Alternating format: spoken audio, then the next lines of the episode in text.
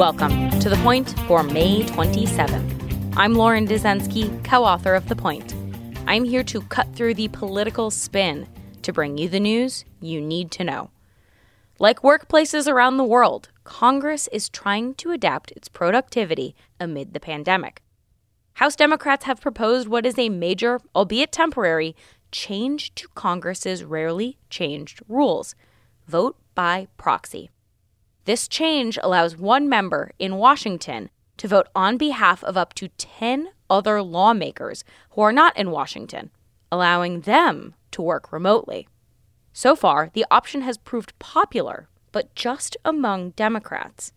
More than 70 members have expressed interest with the House clerk as of Wednesday afternoon.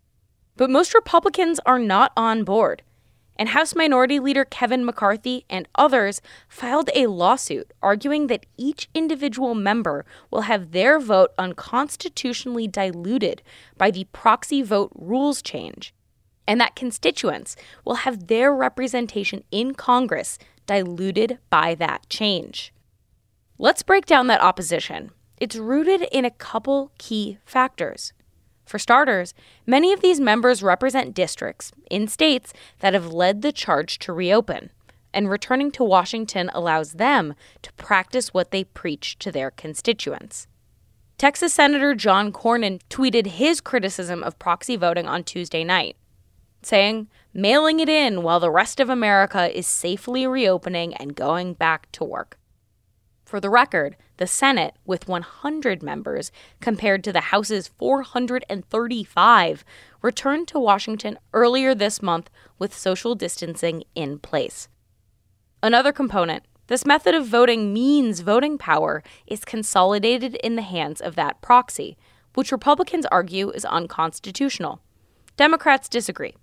House Speaker Nancy Pelosi said that the House's position that remote voting by proxy during a pandemic is fully consistent with the Constitution and is supported by expert legal analyses.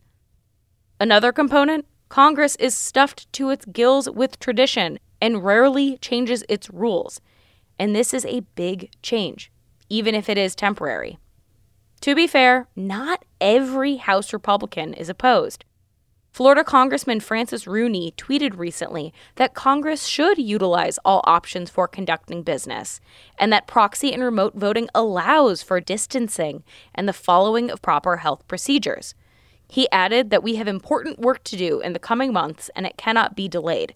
However, it is not necessary to put people at risk in the process. So here's the point there is a bit more to Republican opposition to proxy voting than simply opposing Democrats. And that is the point for May 27th, 2020.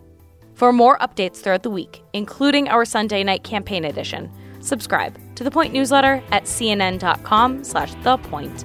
If you like this audio briefing, you can get it every single weekday on Google Home or Amazon Echo. Or subscribe on Stitcher or Apple Podcasts or your favorite podcast app so you never miss an episode.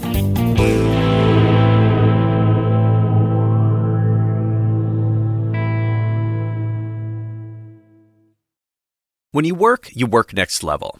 When you play, you play next level. And when it's time to sleep, Sleep Number smart beds are designed to embrace your uniqueness, providing you with high-quality sleep every night. Sleep next level.